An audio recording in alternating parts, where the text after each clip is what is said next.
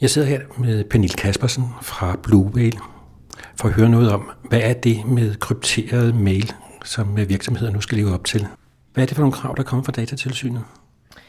Datatilsynet har jo egentlig bare gået ind og håndhævet gravet om, at per 1. januar, så er det både private og offentlige virksomheder, der skal sende personfølsomme data krypteret.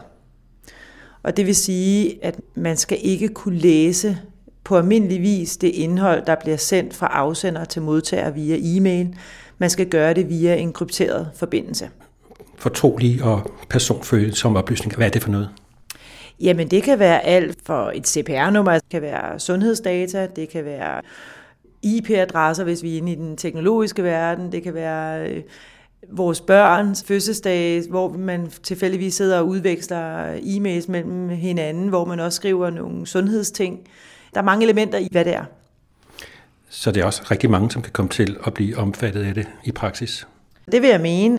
Jeg var selv til en konference, hvor datatilsynet deltog, hvor jeg egentlig spurgte ind til, jamen, hvad er det egentlig, vi definerer som personfølsomt og fortrolige øh, informationer. Og hans korte svar, ham der deltog her, det var jo i virkeligheden alt, og det egentlig også gælder alle, altså egentlig også dig og mig som privatpersoner i, når vi udveksler nogle ting mellem hinanden. Man kan sige, at håndhævelsen gælder jo så virksomheder og den offentlige sektor i forhold til, hvor datatilsynet går ind og holder øje. Men det bliver her, hvor skældet mellem, hvornår er vi privatperson og hvornår er vi virksomhedsperson, det bliver jo lige pludselig også noget, vi skal være ekstra opmærksomme på. Og hvad kan man så gøre? Der findes jo mange løsninger for at sende krypteret. Det ligger der blandt andet i vores mailprogrammer, altså sådan en virksomhed som Google har det bygget ind i sin e-mail-funktion. Så Microsoft har det lagt ind i Outlook. Så der ligger nogle værktøjer derinde, man kan slå til for som almindelig menneske at kunne sende krypteret. Når man er virksomhed, så er der nogle andre foranstaltninger, der gælder. Det kan være en del af dit abonnement, altså det vil sige den mail-aftale, du har, altså hvis du har et Outlook-abonnement, jamen så kan det være, at du skal have en særlig abonnement for at kunne sende krypteret. Og så kan man sige, en ting er at kunne sende krypteret, så har du levet op til noget, men der er jo også det her med at sende sikkert, altså være sikker på, at det du sender bliver modtaget af den rigtige. Der er jo så virksomheder, blandt andet også os, som går ind og bygger det her ekstra lag på i forhold til at også kunne validere modtager. Altså er vi nu sikre på, at den vi sender til, også er den, der kan åbne det krypterede indhold.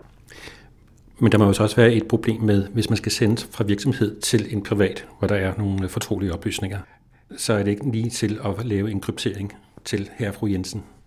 Nej, det er det faktisk ikke. Det kan godt være svært, fordi det at sende noget krypteret fungerer ved at lave en udveksling med nogle nøgler, hvis man kan sige det sådan. Det svarer til, at jeg sender dig en lukket konvolut med en nøgle, og når du modtager det, så skal du gerne have nøglen i den anden ende til at kunne åbne konvolutten op for at kunne se det krypterede indhold.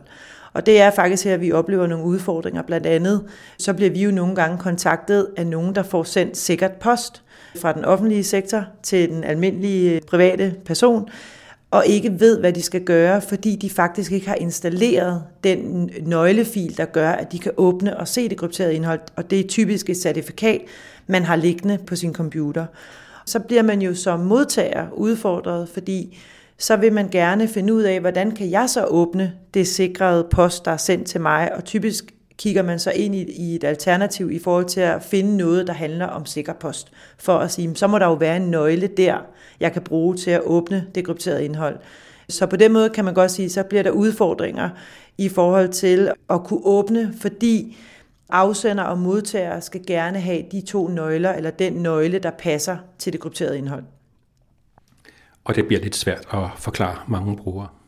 Det kan godt blive svært at forklare mange brugere, og det er også derfor, man kan sige, at noget af det, der ligger i det her med, at man overgår eller man håndhæver nogle regler, som egentlig langt hen ad vejen har eksisteret i længere tid, men nu går man ind og bliver mere alvorlig omkring det, og tager det mere alvorligt i forhold til, hvordan vi deler data med hinanden. Der bliver det også lagt op til, at vi som mennesker skal indgå i en forandringsproces. Og det er også det, som skal ud i virksomhederne. De skal i gang med at oversætte at den måde, vi gjorde tingene på før, kan vi ikke længere gøre på samme måde. Vi er nødt til at gøre noget anderledes for at efterleve de reguleringer, der er kommet på håndhævelsen om kryptering, forsendelser af personfølsomme og, og fortrolige oplysninger. Det gør bare, at det med at sende en mail ikke længere er noget, vi bare kan gøre. Vi er faktisk nødt til at tænke os om, hvad er det, vi sender i den her mail? Er det noget, vi kan sende med almindelig post, eller er det noget, vi skal sende som krypteret? Jeg har været ude for advokater for eksempel, som ikke har øh, krypteringsmuligheder. Så det må være sådan ret udbredt med virksomheder, der skal til at tænke på, at nu skal de altså til at lave kryptering. Det er det. Hos os i Blue Whale kan vi tydeligt mærke en markant efterspørgsel efter, at 25. maj fandt sted, altså GDPR, at der er kommet en, en markant efterspørgsel, altså helt ned til fysioterapeuter, psykologer, privatpraktiserende læger, enkeltmandsvirksomheder af forskellige karakterer, bosteder. Der er mange typer virksomheder, der har taget kontakt til os for at spørge ind til, hvad gør vi i forhold til at kunne sende krypteret og sikkert. Hvad er det så, jeres løsning er i forhold til, man bare har en øh, mailklient og en øh, mailserver i midten? Vi er en løsning, som egentlig anvender mailen, altså selve mailens intelligens som motorvejen til at transportere det krypterede indhold. I virkeligheden svarer det til, at mailen er for os en motorvej, hvor vi kan placere en bil på, og så kan vi køre fra A til B. Men du kan ikke se, hvad der er inde i den her bil. Det eneste mennesker, der kan det, det er afsender og modtager. Det, som vores løsning gør, det er, at den stiller ikke krav til modtager om, at de skal have et installeret certifikat på deres computer. Det gør det meget nemt for dem at få adgang til det krypterede indhold. Fordi alt, hvad vi stiller krav om i virkeligheden, som afsenderen skal sikre sig at have, det er enten et CPR-nummer, hvis det er en privatperson, eller CVR-nummer, hvis man sender til en virksomhed, eller et mobilnummer, hvor du simpelthen kan bruge øh, tofaktorvalidering via sms på modtager af det krypterede indhold. Og tofaktorvalidering?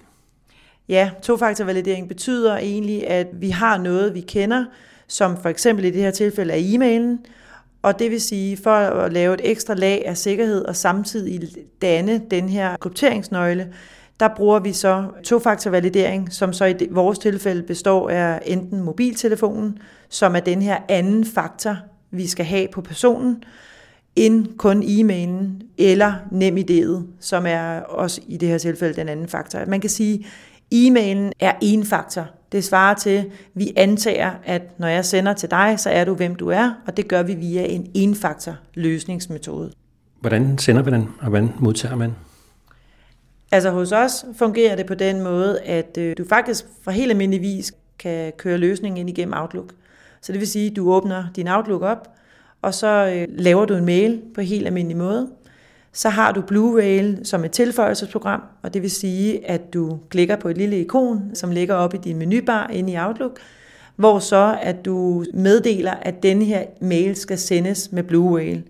Og så herinde, så vælger du så, hvordan du vil validere modtager, altså på hvilken måde skal filen, den krypterede fil, åbnes op. Skal det være via mobiltelefonnummer, altså hvor man får en sms som øh, nøgle, eller skal det være via NemID, hvor du simpelthen bruger dit NemID på samme måde som i netbankerne til at åbne den krypterede fil op.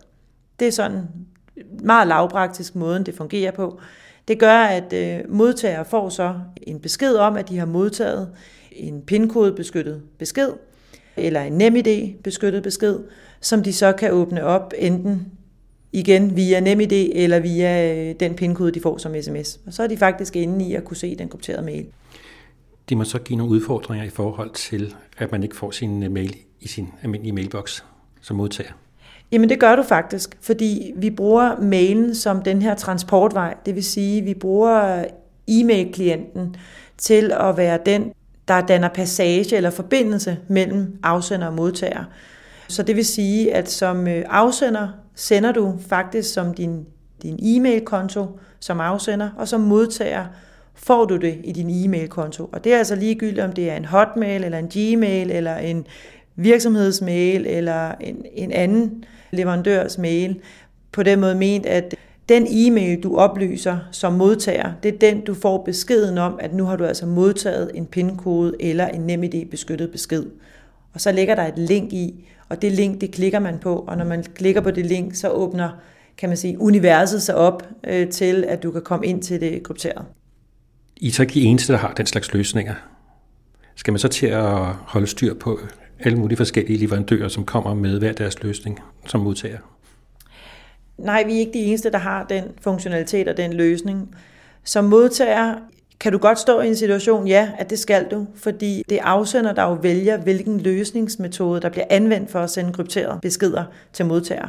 Og hvis du ikke har de her certifikater installeret på din computer, jamen så står du faktisk i en situation, at du ikke kan åbne det krypterede indhold. Og så er du nødt til at tage kontakt til afsender og sige, jeg har fået en sikker besked eller krypteret besked, og jeg kan ikke åbne den. Hvordan gør jeg det?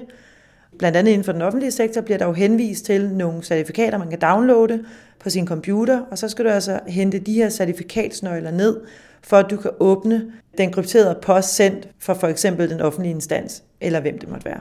Men det lyder i hvert fald som om, at man som afsender til privatpersoner, måske også til andre virksomheder, hvis man har personoplysninger, så skal man være parat til at kunne give en øh, beskrivelse af, hvordan det er, man åbner en mail. Ja, det skal man gøre.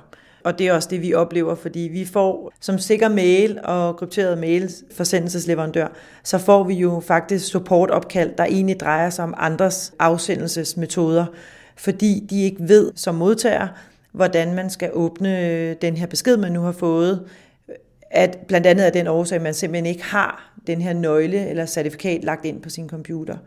Så som afsender, der skal du vide i et eller andet omfang, hvordan modtager har mulighed for at åbne den her krypterede forsendelse, og i hvert fald også give en information om, hvordan de gør, hvis ikke de har allerede installeret det certifikat, der bliver anvendt til den her krypterede besked. Vi er vant til, at det koster noget at have e-mail. Hvor meget skal man regne med, at det kommer til at koste ekstra at få sådan en løsning som jeres for eksempel? En løsning som vores starter fra 199 per bruger per måned, for at have adgang til at kunne øh, sende krypteret og sikkert indhold. Tror du, folk er parate den 1. januar 2019? Det er jo et sjovt spørgsmål at blive stillet. Jeg tror, at folk er parate til at have defineret, hvordan de vil gøre. Men om eksekveringen er udført i praksis, det er jeg ikke sikker på. Podcasten var produceret af Reciprok Kommunikation. Mit navn er Henrik Moral.